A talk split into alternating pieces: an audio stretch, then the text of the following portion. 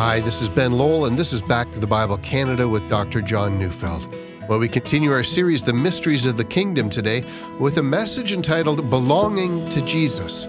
So turn in your Bibles to Matthew chapter 12, verses 42 to 50, as we join Dr. Neufeld now.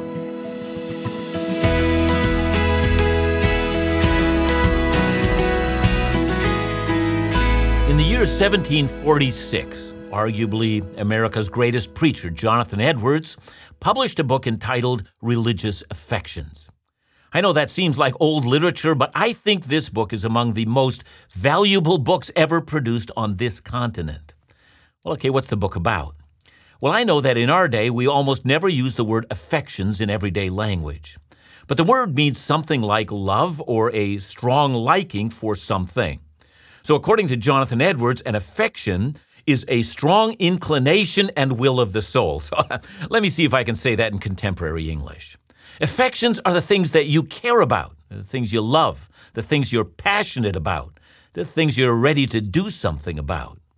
By entitling his book Religious Affections, he meant to speak about those spiritual matters that inflame our passions. In the last part of the book, Edwards speaks about 12 affections that, if you have them, they're a true indicator that you're genuinely born again or saved. For instance, he speaks about being objectively grounded in the doctrines of Scripture. He speaks of an intense inner hatred of sin, of a genuine love for God, an interest in the things of God. He speaks of a change of nature, of the life of humility and of concern for others, and, and so forth. Look, Edwards never said that we get saved by showing an interest in God. He said that when anyone is truly saved, they become passionate about God and, and about the life of the Spirit. They have, in his words, religious affections.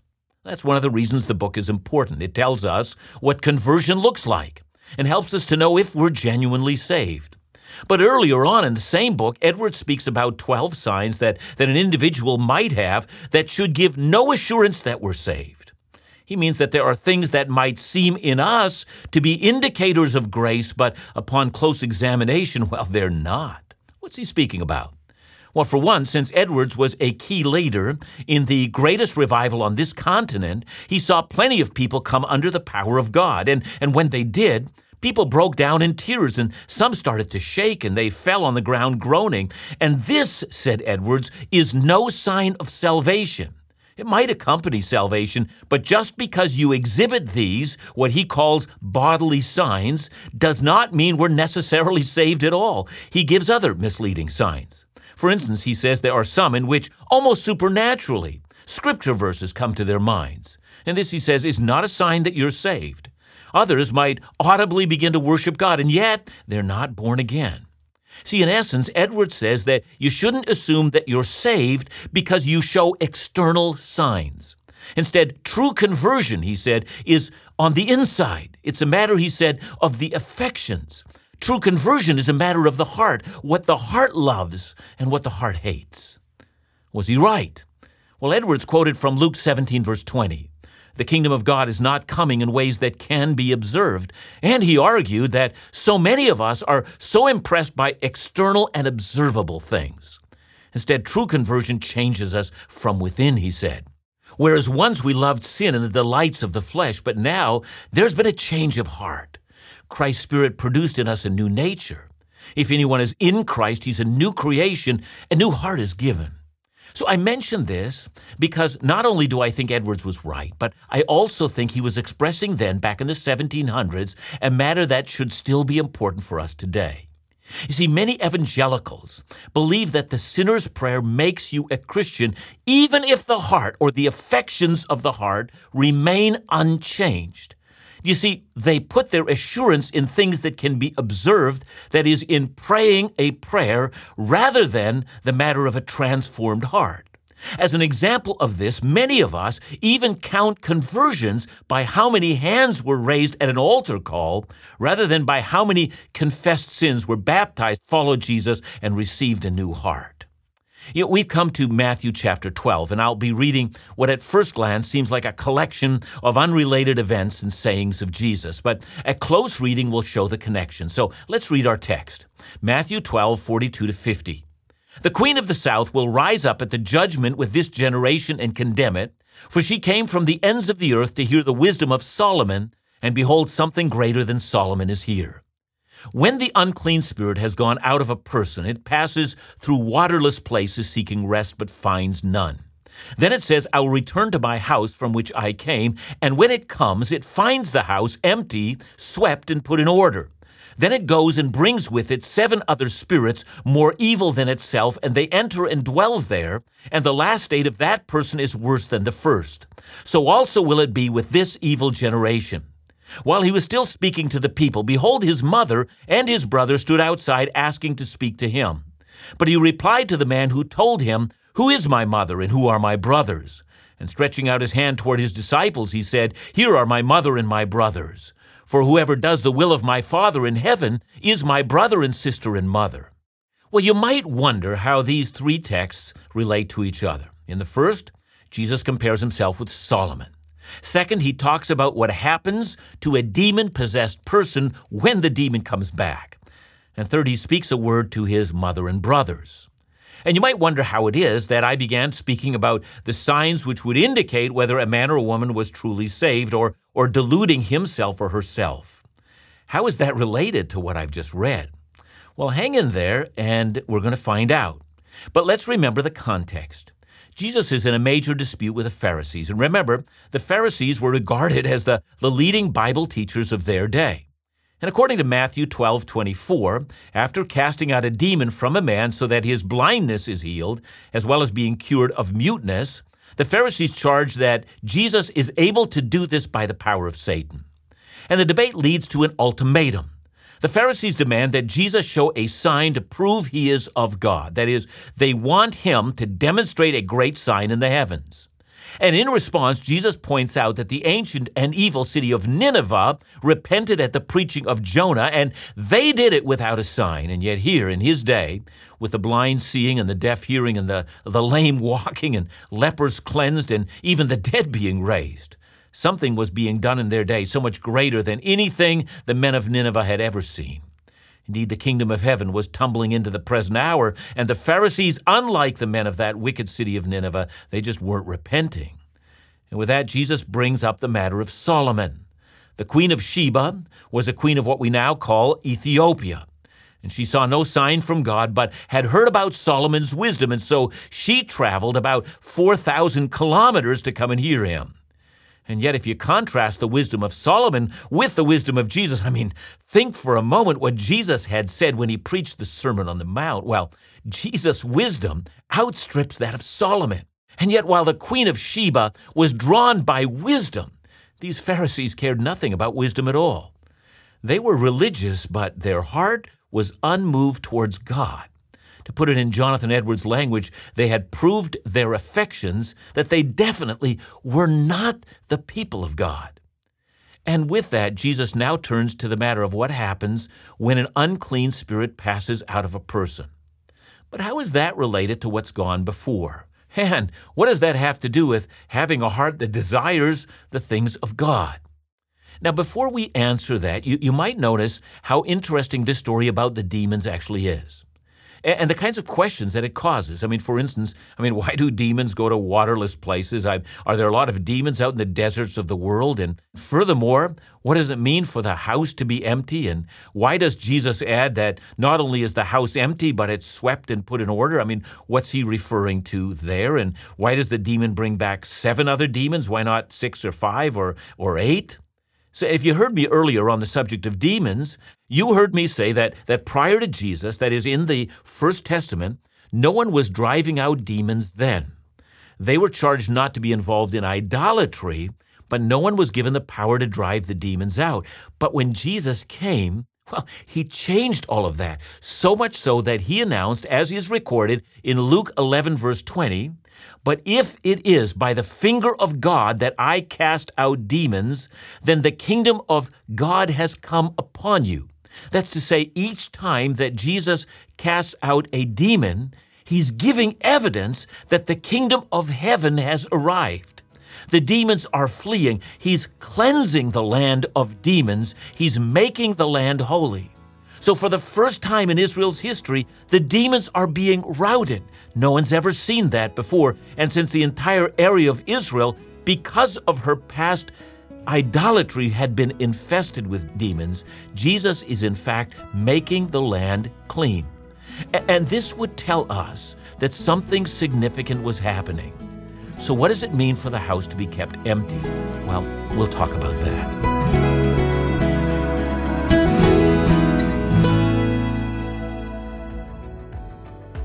April 28th to May 6th, 2019.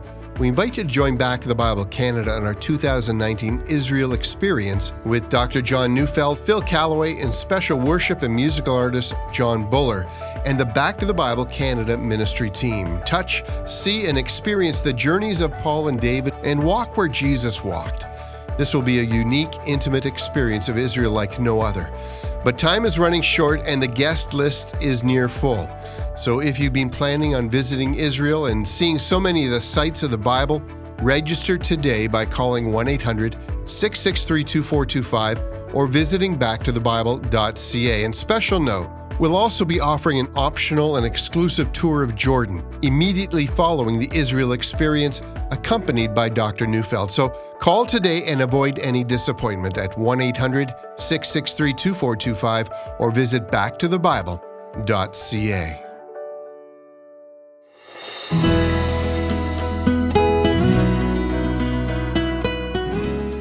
So, why is Jesus speaking about demons right here? I mean, after all, he's been rebuking the Pharisees who are standing at ground zero. They're seeing the mighty signs of the coming of the kingdom of heaven, and yet they will not believe.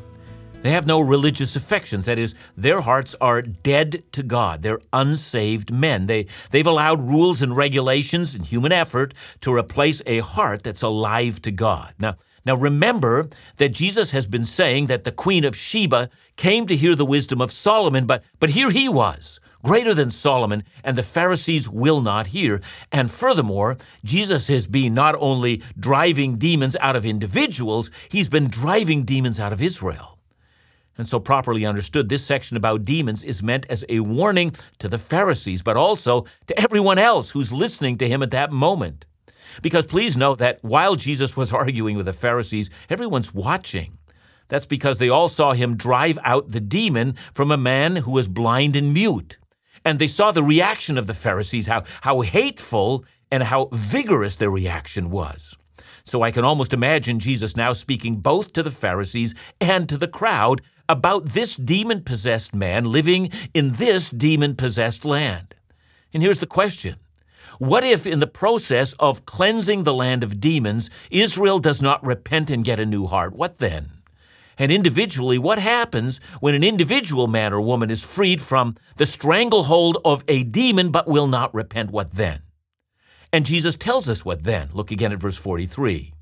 When the unclean spirit has gone out of a person, it passes through waterless places, seeking rest but finds none.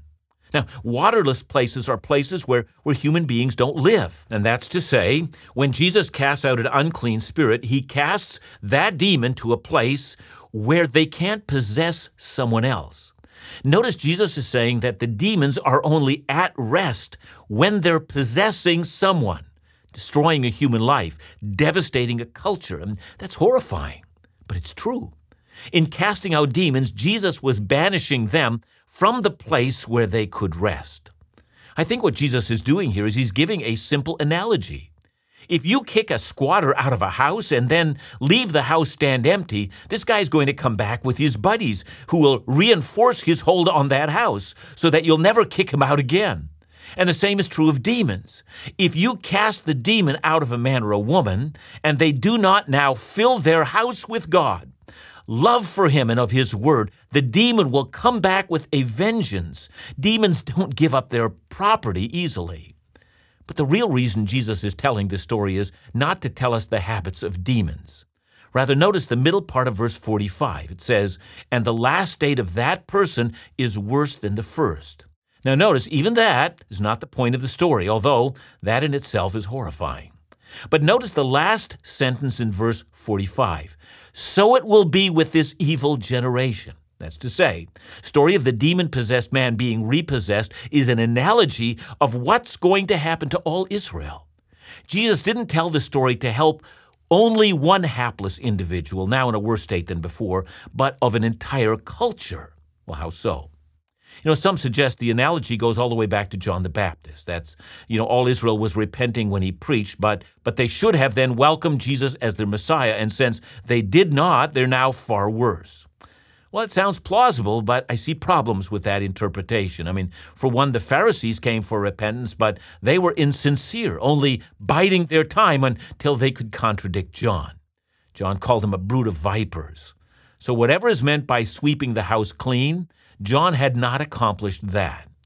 I think the analogy deals entirely with the ministry of Jesus.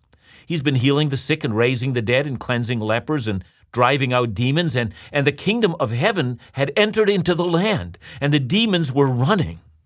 But now comes the time for a decision. People rejoice with what Jesus is doing, but now he is being confronted by the Pharisees, and the people are about to make their own decision. Shall we follow Jesus or the Pharisees? See, they might be thankful that Jesus has kicked out the demons, and so Jesus was popular for that reason. But the religion of the Pharisees, well, that seems secure. Just do the rules and you'll be right with God. Go back to the second half of verse 44.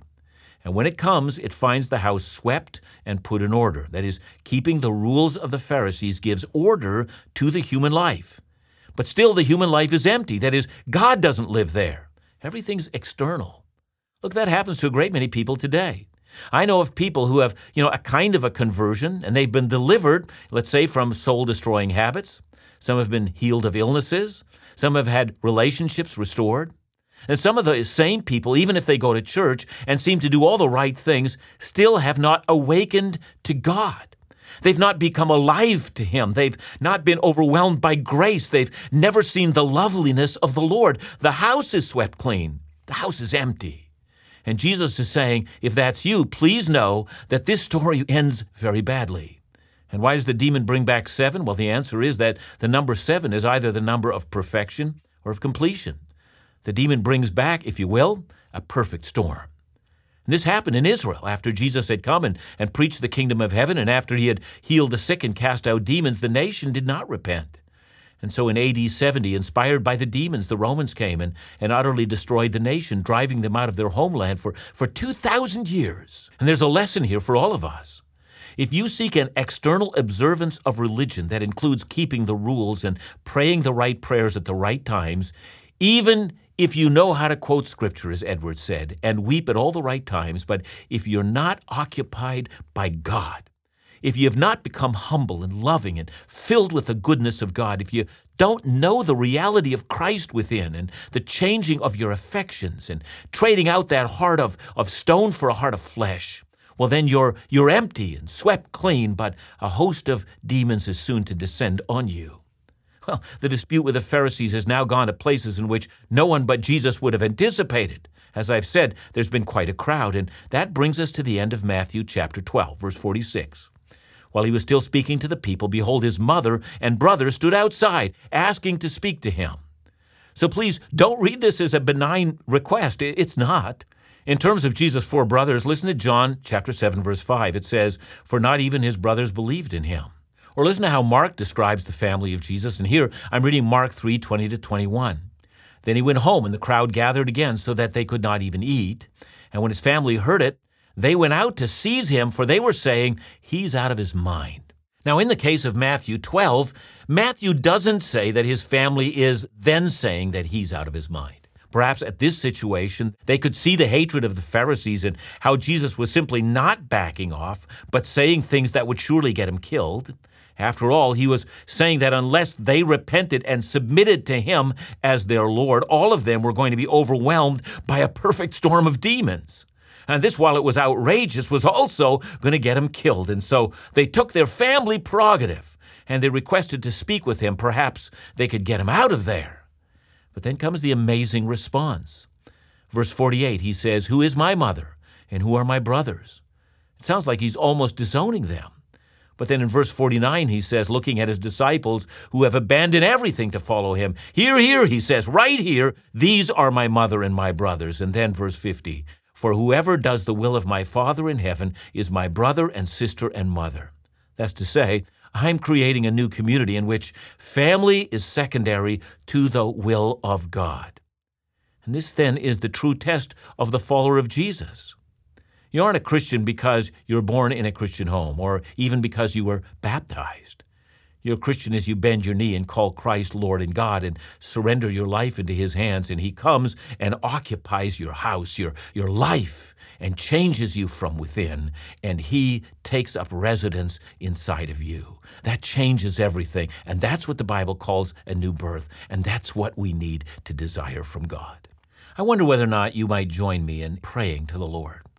You know, you might say, Lord Jesus, know, I've gone through all of the religious rituals, and yet I remain the same. I think I now know what my problem is. I, I have a heart of stone, which is cold towards you. I don't know how to change this, dear Lord, but I'm asking you to come and change me from within. Change my heart, O God, so that I might love you and the things of God beyond my love for all other things. Indeed, Lord God, change me from within. Make me new on the inside. O oh, Heavenly Father, I repent of seeking my own way. Come, Lord Jesus, and make me your own. Amen.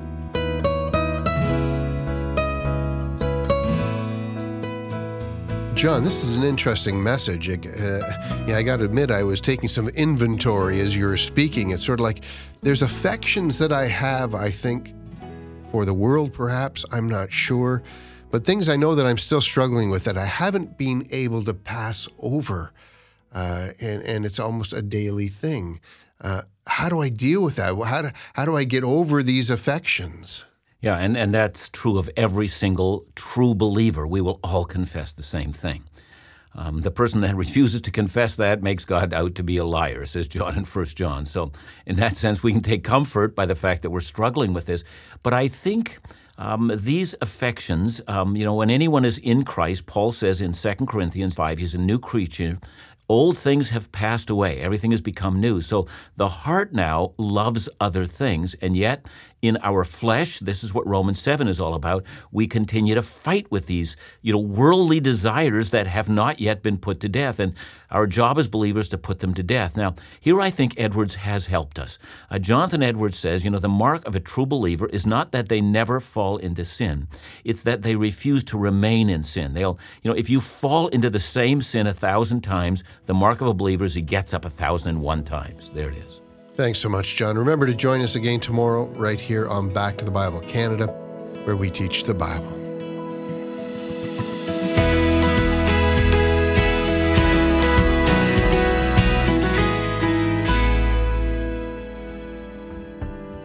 The faithful, accurate teaching of the Bible impacts lives. Krista wrote, I came across Back to the Bible Canada and Dr. John Neufeld a few weeks ago when I was looking for biblical advice on a specific topic. And what a blessing this ministry has been ever since. I've listened to many podcasts, discovered In Doubt, and have recommended both to friends. I appreciate the faithfulness to biblical teachings, the depth of the teachings themselves, deep but explained in a way easy to understand. Back to the Bible is so appreciative to all those who help make the daily Bible teaching program happen. It's not one person, but thousands with a commitment to the importance of teaching God's Word.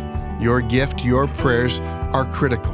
So please continue to support the program in your area so that others like Krista might grow closer in their walk with Jesus every day. Call 1 800 663 2425 or visit backtothebible.ca.